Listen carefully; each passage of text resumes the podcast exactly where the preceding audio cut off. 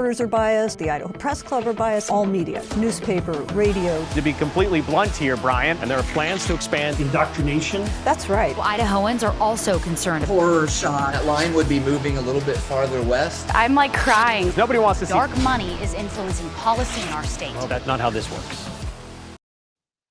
Well, hello there, and welcome to Nowhere to Hide. Got a fun show ahead of us today. We're going to talk about some things that are going on here in the Gem State. In particular, we're going to talk about the media and certain political allies circling the wagons on Prop 1, uh, circling the wagons on lockdown policy. There's an interesting story, and actually part of another story that uh, has been going on now for a couple of years. And uh, we'll also talk a little bit about uh, legal plunder, a phrase that I'm guessing a lot of people are not familiar with. And yet, uh, politicians do this on the regular, even ostensibly conservative politicians. But let's begin with uh, circling the wagons on Prop 1. And uh, who better to represent, you know, for, for the collectivists among us than our good friend Jim Jones, former Attorney General, uh, former uh, member of the Idaho Supreme Court.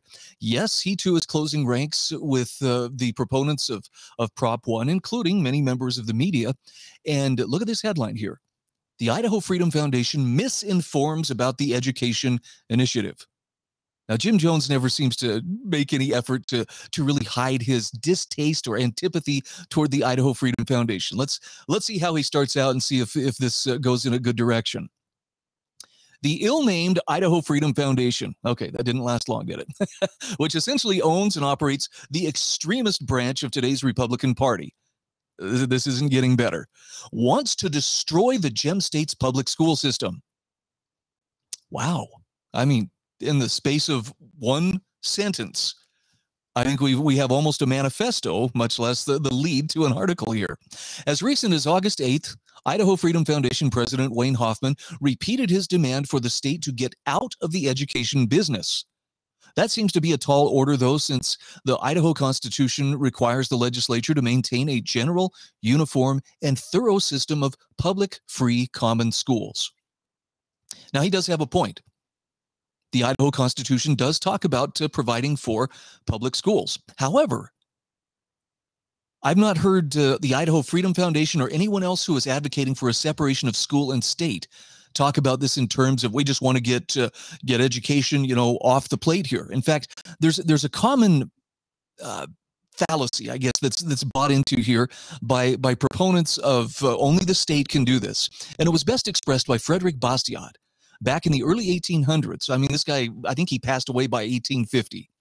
But Bastiat said socialism, like the ancient ideas from which it springs, confuses the distinction between government and society.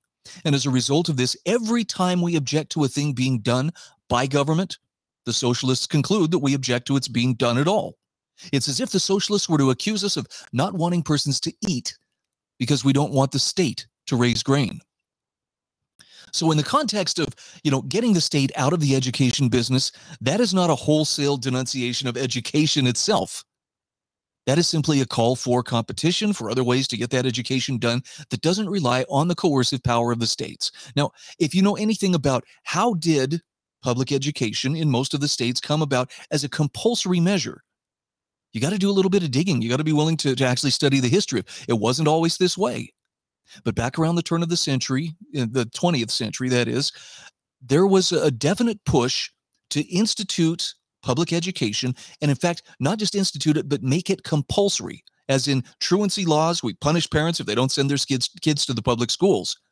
This is an idea that was brought back by Horace Mann in the mid 1800s after visiting Prussia. And if you want to read a really great, uh, ex- a really great uh, expose on this, um, John Taylor Gatto, Dumbing Us Down, or The Underground History of, of American Education, both written by John Taylor Gatto. This guy was a 30 year public school teacher, marvelous educator, teacher of the year in the New York City public school system. And yet he stepped away from education because he recognized the system itself was very good at teaching people their place in society, but as far as educating young minds, not so good. Now, again, that's not an argument against education. That's just saying when you put it in the hands of the state, it has a tendency to teach people to pretty much think the same about the same kinds of uh, issues or ideas and to know their place in society, to defer to authority, you know, whenever possible. It's a marvelous read. Let's get back to Jim Jones, though. Let's see what Jim has to say here. I'm sure that uh, that Jim would uh, would like to uh, bring us up to speed on on why the IFF is uh, is not uh, his favorite uh, organization, even though really freedom is what they're standing up for.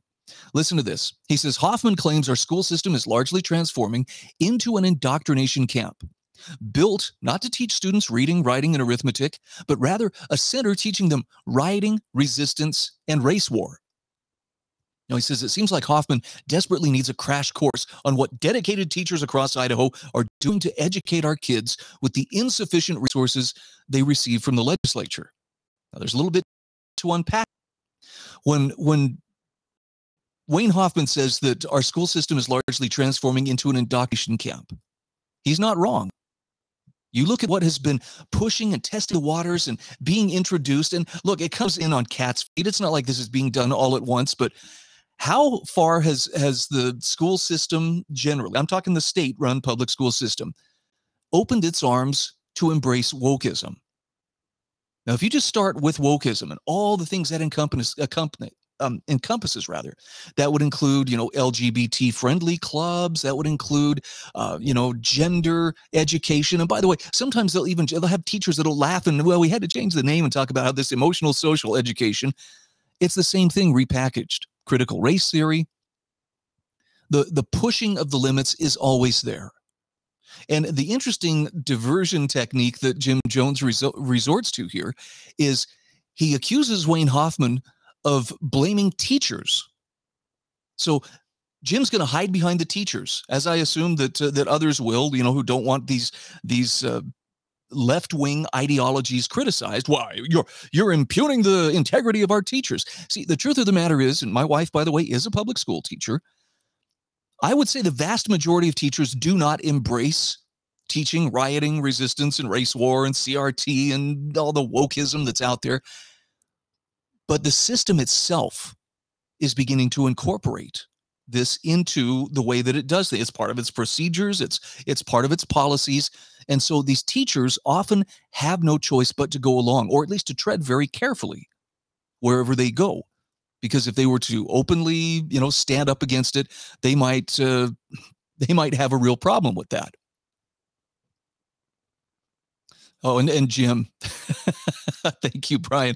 Uh, our schools don't teach basic education, but instead indoctrinate kids. Well, that just shows they need more money. Yes, that there was the guilt factor too that Jim threw in here about uh, well, they, we need more resources from the legislature. But notice he's going to come back here again to hiding behind the teachers. This is all about attacking our teachers when it really isn't. Now, rather than seeking a constitutional amendment to do away with the public school system, Hoffman prefers to subvert the Constitution by hammering public schools at every turn. Well, nowhere in the Constitution, in the state Constitution, does it say that there can't be competition in terms of education. It just says that the state shall maintain one. And, you know, again, this was sold to the states at the behest of, uh, of Horace Mann and others who led the public education movement based on what they witnessed in the Prussian school system back in the mid 1800s. So when it, it comes to implementing this, it wasn't like, you know, suddenly everybody realized this was just the best way to do it. It was more or less peddled to the public and people bought into it as a way of well this is this is how we can educate more people than before and uh, it made it easier in some ways pooling of resources for you know small communities where they had the one room schoolhouse and so forth and of course as you as you had the industrial revolution taking place and people moving from more rural areas into cities yeah, the numbers of education grew. But again, the idea that only the state can do this or only the state should do this, that's a faulty idea. I do agree with Jim on this one point, though. Perhaps it is time for a constitutional amendment to clarify this, or perhaps to separate school and state. I know that's gonna that's gonna upset some people, but that actually would be a good thing. And no, education wouldn't go away. Even the buildings wouldn't go away. They would simply change hands and the people who are more interested in education than in uh, political power or indoctrination would then have the ability to to run those schools. Parents could keep more of their own resources to decide where to send their kids. This is what school choice is all about. Anyway back to jim's commentary. He says that uh, Hoffman urges his loyal minions in the legislature, because they couldn't actually be thinking, reasoning legislators, but minions instead, to starve public schools of necessary funding. Or perhaps to allocate those resources in places that are actually more productive. Well, there's another way to look at it. He promotes the use of state funds for private and religious schools. Now, state funds come from the taxpayers. So you're talking taxpayer funds here, Jim, and just calling them state funds doesn't mean this is the state's money and it's sacrosanct. It just simply means more parents should be able to keep their, their money and decide what to do for their kids' education. He demeans teachers. Here we are, hiding behind the teacher skirts again. How dare he do this? Falsely claiming they're indoctrinating children with dangerous anti white ideology. No wonder so many teachers are leaving the profession they love. Again, not all teachers are doing this, but there are some who clearly are.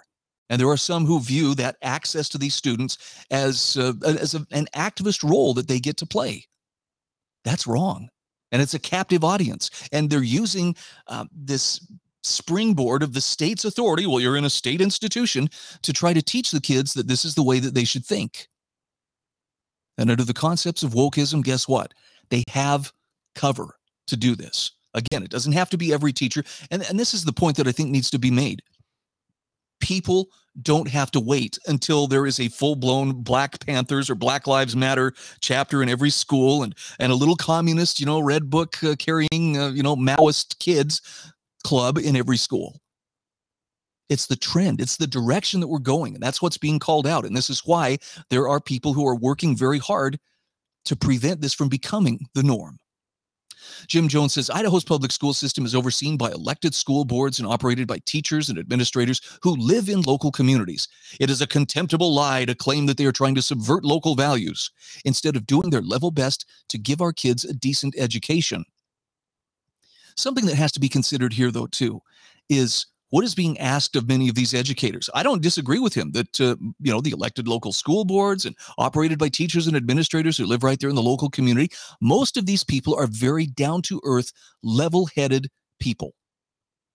But the systems in which they work operate under the auspices of the state, and right now the state is being captured by the forces of wokeness.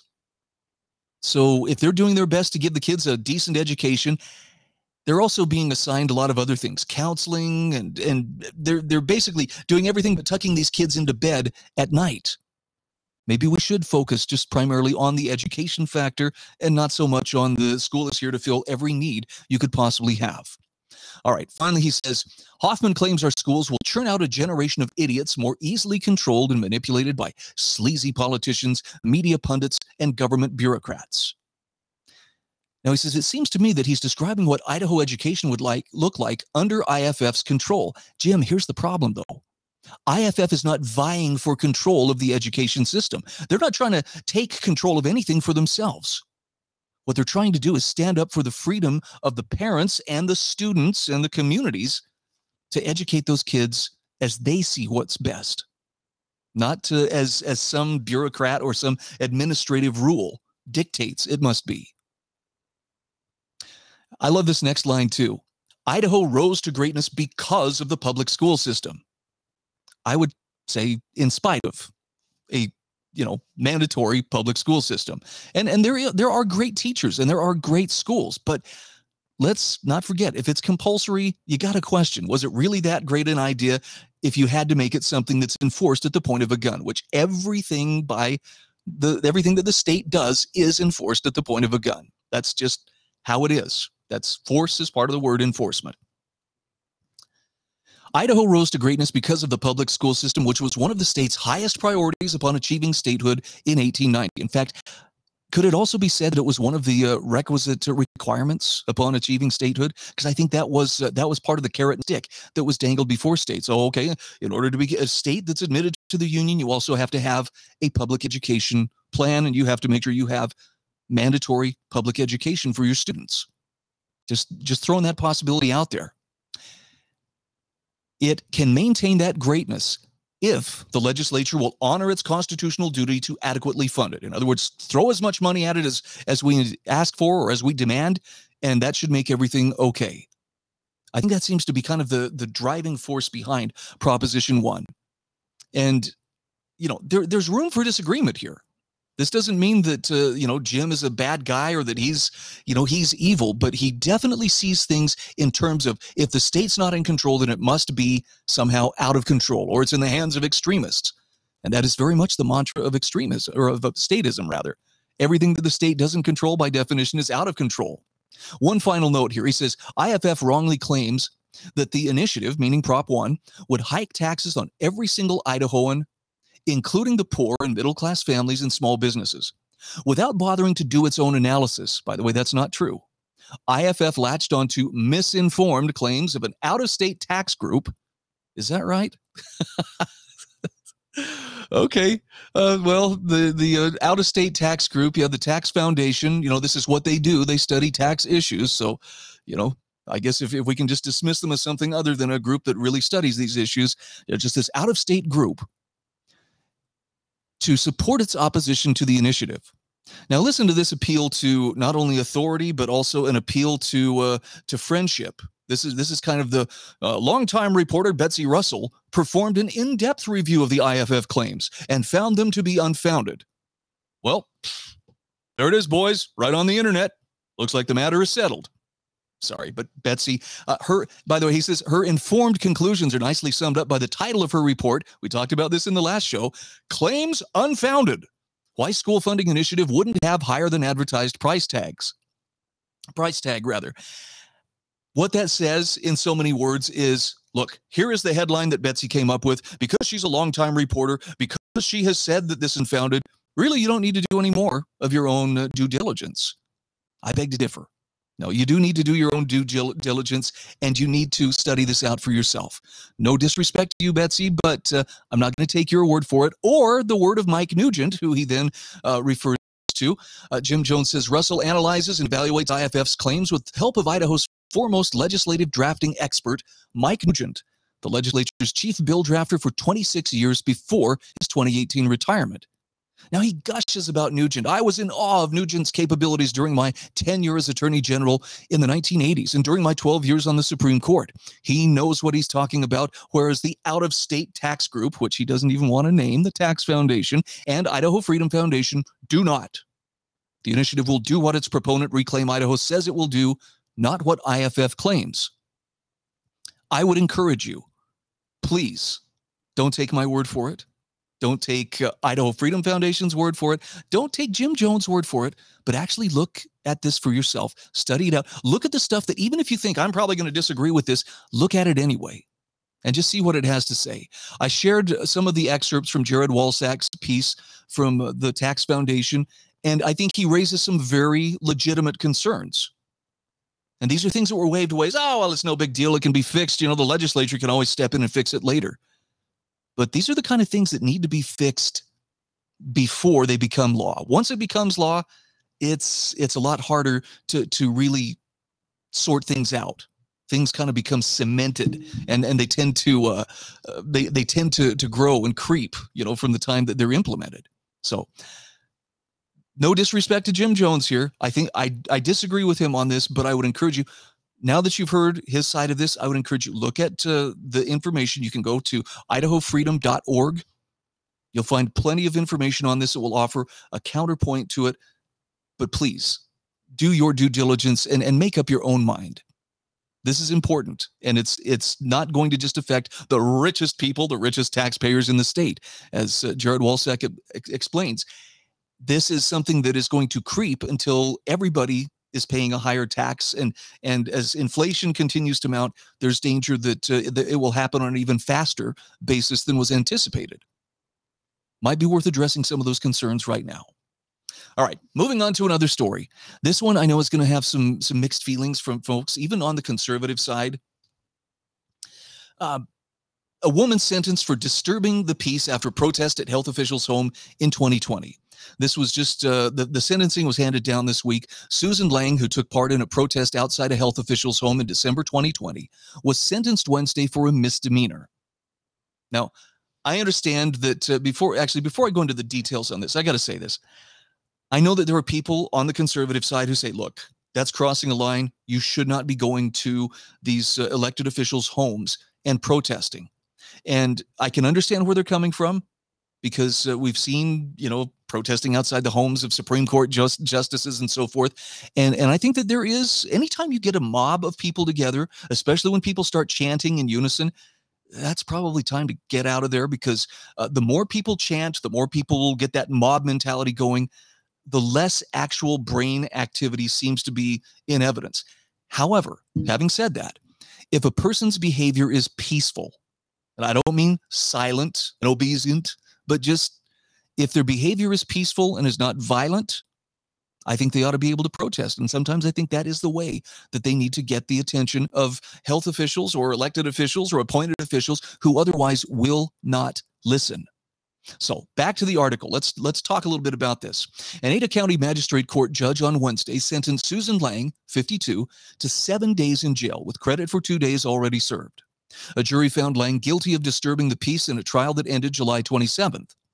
Now, Lang was part of a group of people protesting on December 9th, 2020, outside the home of Diana Lachiondo, who was then an Ada County Commissioner and a member of the Central District Board of Health.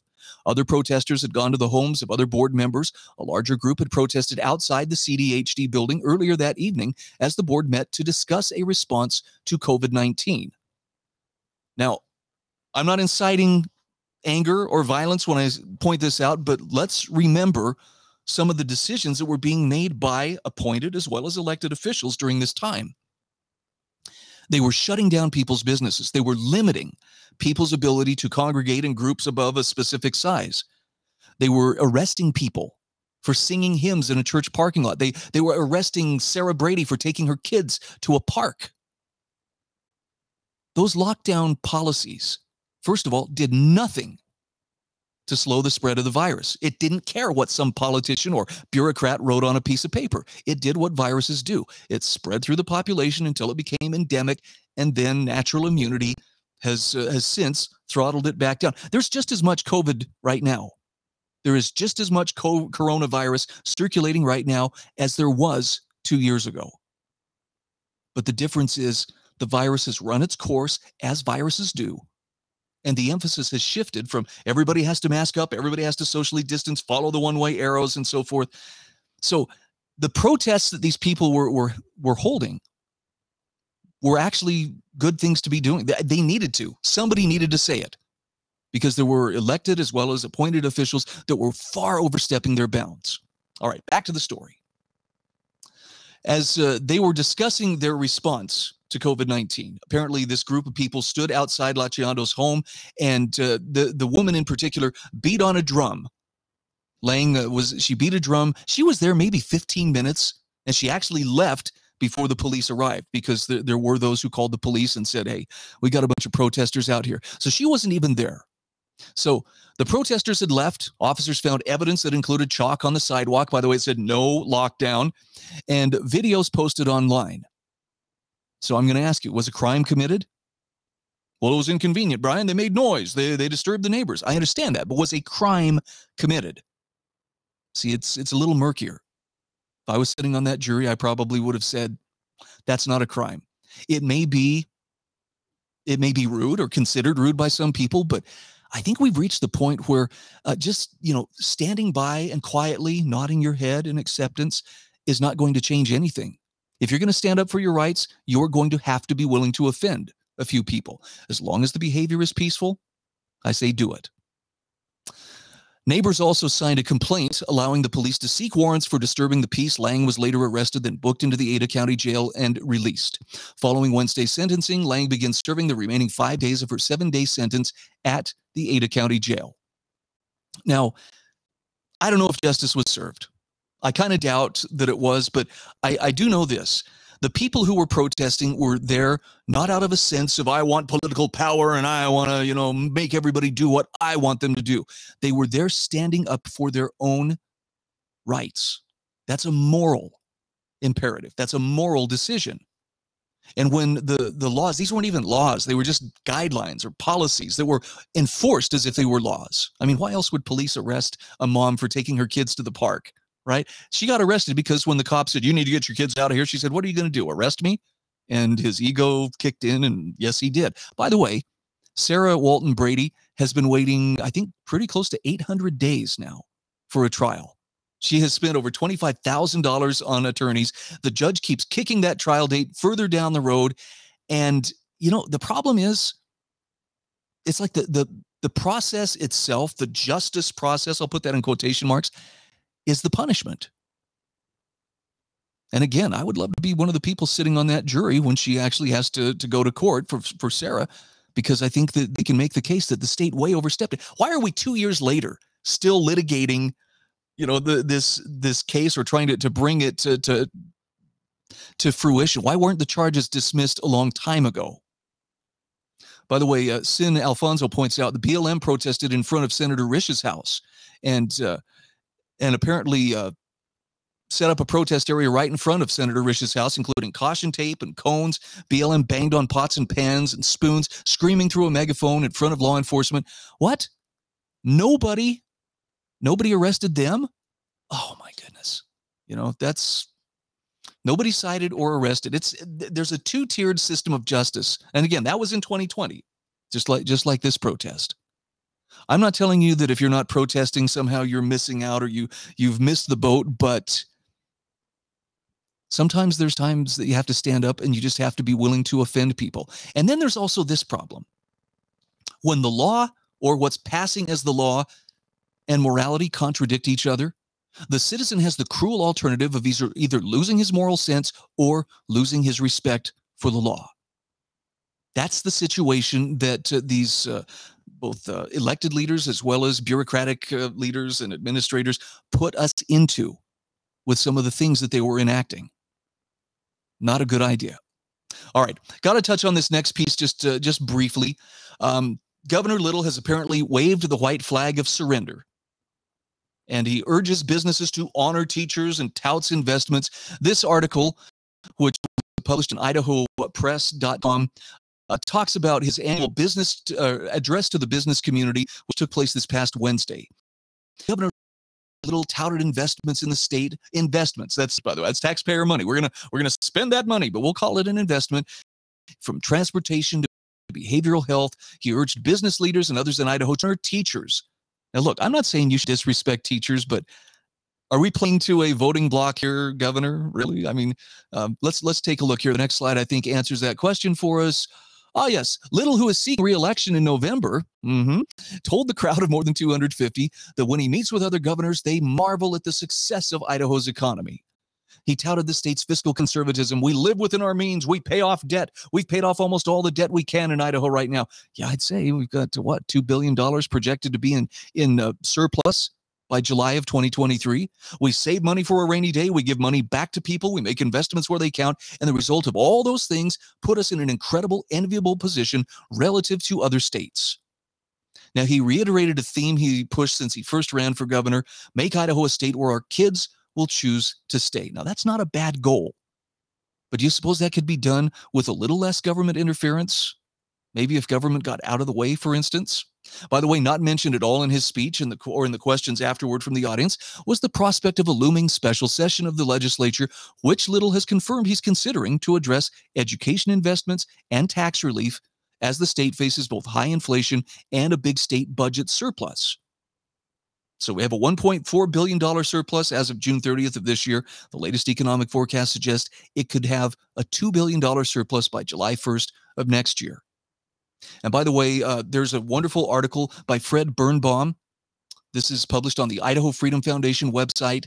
Uh, this is uh, Little proposes full surrender to reclaim Idaho leftists. Well worth your time to read it, if if only for a little bit different take on on this otherwise glowing story by Betsy Russell about uh, oh the governor's going to take care of us all and he, he talks about we're going to do it all without you know any any other uh, expenditures or raising taxes or anything like this we're going to give you money back look these are promises it's an election year i'm just going to ask you keep it in context but be skeptical be a little bit skeptical and it also brings to mind a term that i'm sure not everybody's familiar with but we need to know this and we need to be using this term when we talk to elected leaders, particularly those who hold the purse strings legal plunder. And that is when government or the state takes money or takes wealth from one group and utilizes it for another. I know it could be used for beneficial purposes, but look, if I come and take from you something that is not mine, that belongs to you, and it doesn't matter, I threaten you with violence, you're going to give that to me, or else I'll have men come and lock you in a cage. I'm taking it from you with a threat. And even if I'm going to go pay for my mom's surgery or something like that, it doesn't change the fact that what I'm doing is taking something that's not mine and then utilizing someone else's property or someone else's money. That would be theft. And all I'm asking you to consider is it doesn't become a righteous thing when the state does it. Frederick Bastiat said, when the plunder becomes when plunder becomes a way of life for a group of men living together in society, they create for themselves in the course of time a legal system that authorizes it. Oh, and it sure does, and a moral code that glorifies it. That is exactly what you will see on display in in most of the the halls of uh, of legislatures and and various administrative offices, and you'll certainly see it uh, supported by members of the Idaho press. They're all for legal plunder. After all, if it's you know if it's an idea that uh, you know requires us taxing you and you have to pay for it, and we know it's good for you, well then they're okay with it. What they're not okay with, seemingly, though, is the idea that you should be able to keep more of your own money and decide what are the best places to allocate those resources.